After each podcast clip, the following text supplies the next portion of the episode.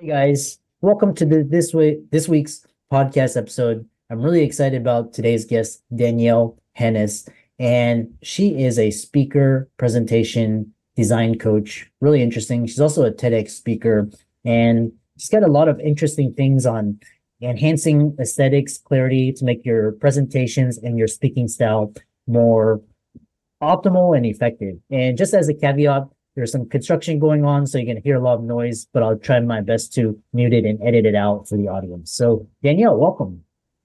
Thank you. Yeah, I'm happy to be here. Yeah, so kind of talk to people about your background, your story, what you do, and we'll dive right into it. Absolutely. So I am a graphic designer turned presentation coach, and previously I worked at a research organization, and I was oftentimes doing the graphic design for their presentations. So they would send me the presentations typically like a day before the conference, and they'd say, uh, can you make this look pretty? Or can you jazz it up a little? Or can you, you know, work your magic? And I felt like, I mean, yes, I can, but that's not the point of design. And I felt like there was some kind of lost in translation message going through where you can make anything look good, but that doesn't mean that you're necessarily communicating the purpose of the presentation or that you're communicating what the client's saying or what you're saying.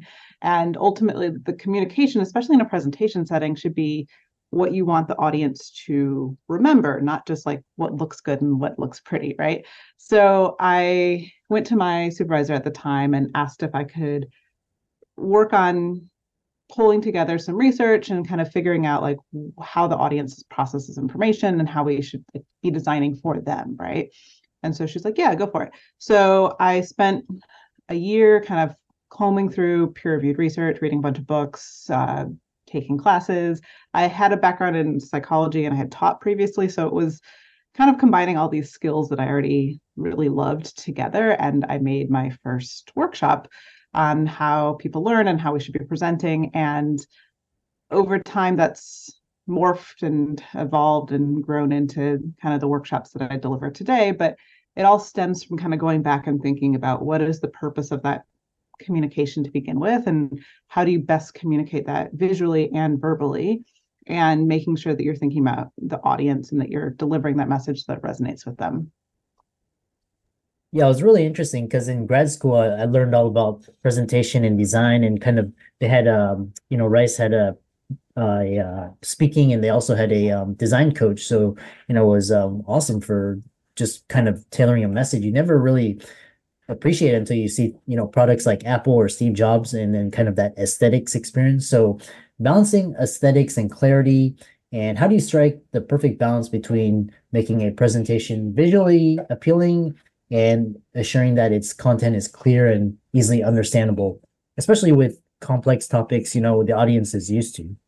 Yeah, that's a great question. And I think, you know, I work a lot with scientists and researchers still, and I think with technical topics, it can be quite difficult to, to strike that balance initially. I think it, it takes a little bit of, you know, working on both sides. And I would say it's first figuring out on the presenter side. So if you're going and giving a presentation, knowing what it is that you want to communicate and who you're communicating it to, right? So if I'm going to give a presentation at a conference to a group of audience members who are in like various fields, then I need to take a step back and realize that maybe the jargon-filled sentences that I would normally give to my colleagues who study the exact same thing as I do, maybe aren't exactly what my audience is going to understand, right? So then that leads really well into storytelling or examples or case studies to kind of clarify your point. And those become really easy visuals, right? Once you kind of take a step back and you think about, okay, what is my message and how do I communicate it to this particular audience? And oftentimes with technical information, we already turn them into flowcharts and we already turn them into graphics. It's just, they're oftentimes designed in software that's not exactly the easiest to follow along with, right? And so it's a matter of kind of reworking some of those things, and also just being okay with not necessarily presenting it in the vocabulary that you would present it in, but in the vocabulary the audience will understand. And by shifting that that conversation, by shifting the communication style, it's going to lead to more visuals. Yeah, it's really fascinating. And um, like I said, you know, a design coach or a presentation coach can really help you Um, you know, we'll talk about the different software and the different strategies, but design and typography tips and kind of share essential design typography tips. I know we only have, you know, thirty minutes, you know, fifteen minutes now, but um, for listeners who want to enhance the visual impact of their presentations. Yeah, I'd say that. So the biggest mistake I think people make when they first start doing design, and I teach graphic design at uh, a local college, and it's the same thing with my design students, right? It doesn't matter whether you're a working professional who's never studied design or you're in it. People want to make it interesting. And that's kind of their goal. They're like, oh, well, I'm, it's design, so I'm going to make it pretty. I'm going to use all these colors. I'm going to use like these weird typefaces that look cool. But that's not the purpose of design. Design is all about communication. So if you get stuck in kind of that idea of interesting and cool and this template looks nice, but it's not helping communicate your message, then it's not serving you. So sometimes the simplest design is actually the best design, and that can take a lot of revisions to get there. But I would say, especially if you're going through and you're making your own slide deck or you're making your own brochure or your own white paper, whatever it is that you're doing, taking a step back and thinking about like, what is the main message? And that message should be the thing that people notice first.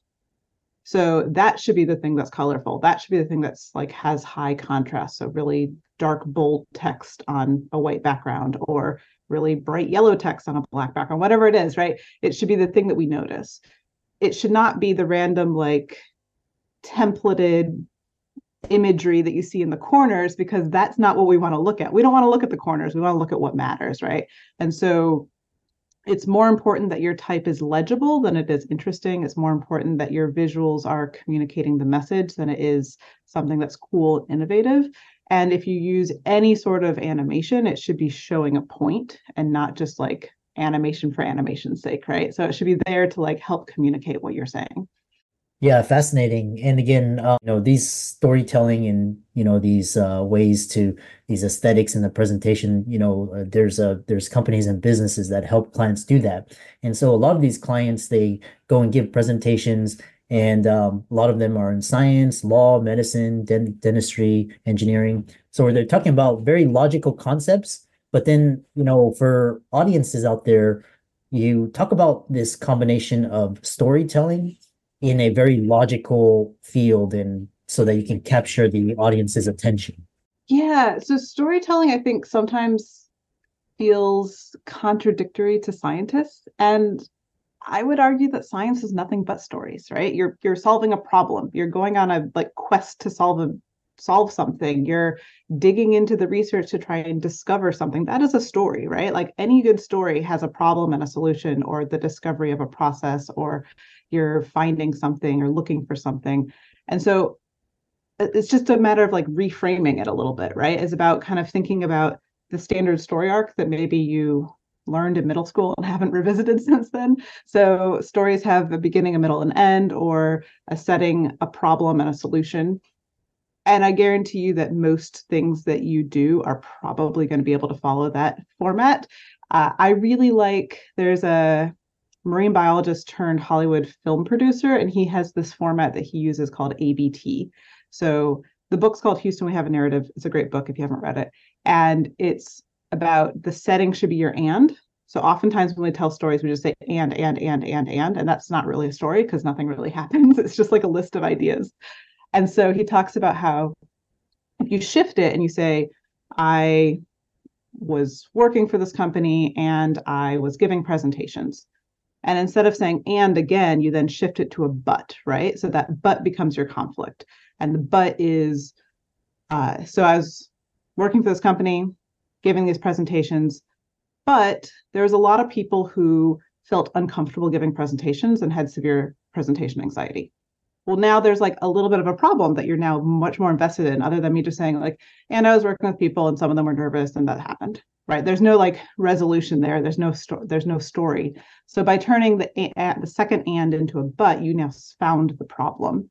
And then you resolve it by saying so or therefore. So I worked with them, gave them techniques, they got better, so on and so forth, right? But it turns a list of ideas into just a simple story arc that you can use. And if you think about that in your presentation, it's going to help your information resonate. And it also helps you find the conflict where the audience cares. So most of the time when we watch movies, we read books, those things are mostly co- conflict. Uh, if you think about like Star Wars, the majority of the movie is the conflict, right? Lord of the Rings, the majority of the movie is the conflict. And so the more that you can kind of build up what that individual was experiencing, what you were experiencing, whatever that is, that's going to make the audience more interested and more engaged. And you can kind of fill that in throughout the presentation too. So you can start with the beginning, get to the but, get to the conflict, and then tell them something that relates to that. That's something that you want to talk about, right? So that but, let's say we're going back to the people who had presentation anxiety. I can then talk about presentation anxiety and how that's prevalent and make it relate, right? And then I come back to the story and I continue on to talk about like the other things that they were experiencing and then talk more about that. And then that can help you be like a through line through your presentation that's significantly more engaging for the audience than just saying, and I did this, and I did this, and I did this.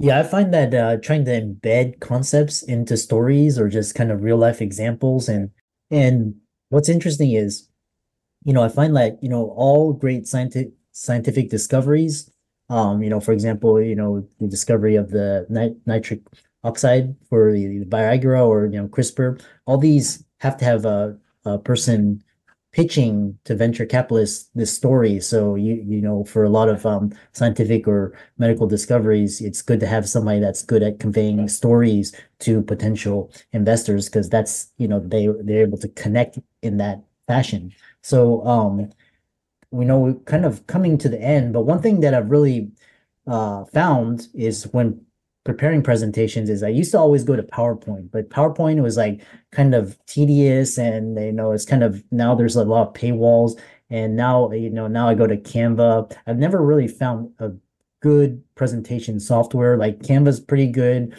Um, and, you know, for example, like, uh, you know, Apple uh, Keynotes, you know, but talk about some good presentation software that really helps other, you know, it kind of makes it free and available.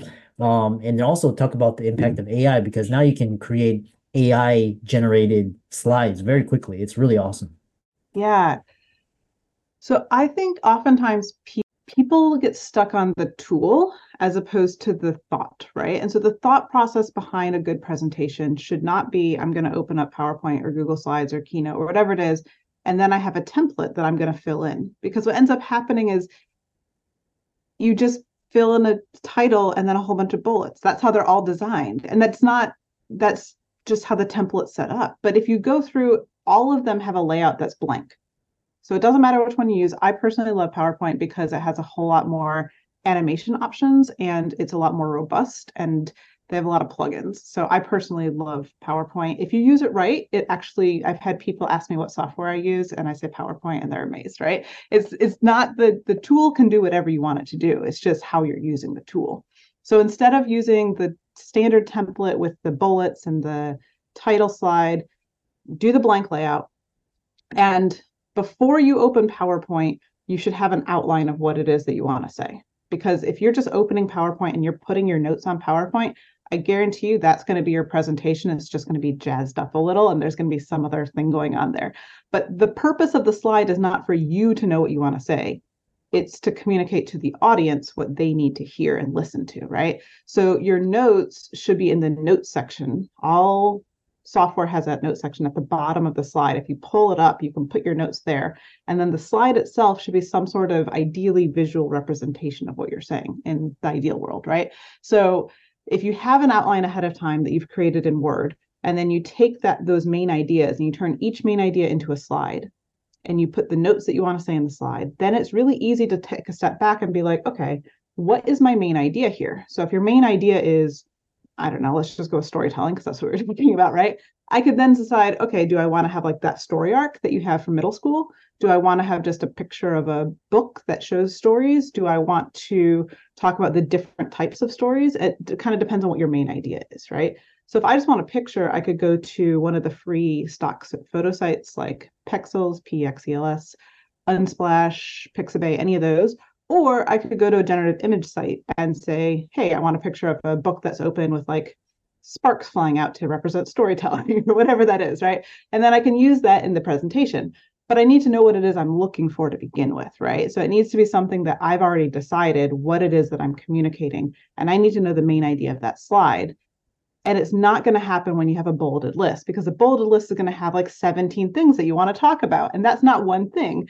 And so to go along with this is that people oftentimes are like, well, then I have too many slides. And the answer is no, you have the same amount of content, whether you have one slide with seventeen bullets or seventeen slides for each bullet, you're still talking about each of them for the same amount of time. It's the amount of content you have, not the amount of slides. We've just been trained to think that like slides equal time, but that's not the case. When I present for an hour, I normally have over one hundred slides, but those slides are only shown for like a couple of seconds at a time because I'm showing that main idea. People don't notice that there are one hundred slides because they're just following along with it. It becomes this visual story as I'm talking, right? And I think that's the biggest thing, is that don't use the tool in the way the template encourages you to use it, but use it in the way that we know that our brain pays attention to. And by separating those ideas out, take your ideas first and then figure out how to show them, you're going to have a much more impactful presentation. Yeah, I love that. V- being very strategic and intentional with how you use tools, and don't let yeah. the tools control you, but you use the tools to convey what you want to the audience. Very powerful. Exactly. I love that.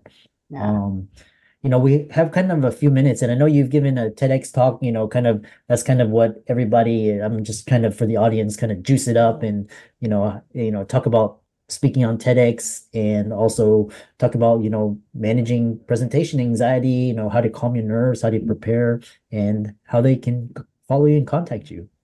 Yeah, so I am a TEDx speaker coach. So I've worked with um, speakers who are giving TED Talks. And I'd say the biggest thing is that people don't recognize how much time goes into them. I mean, I think there was a survey that went around, and on average, people spent ninety hours on their presentation. It's a lot of time. It's a huge time commitment. And that's an average, right? So I'm sure a lot of people spend well over one hundred twenty hours on their presentation. But ultimately, it all comes down to storytelling. So when I was working with the presenters and the person who was running the conference, we had one person who was more technical, and she had some great ideas, but there was just kind of idea, idea, idea, idea, idea. And it wasn't really, there wasn't a flow line going through it.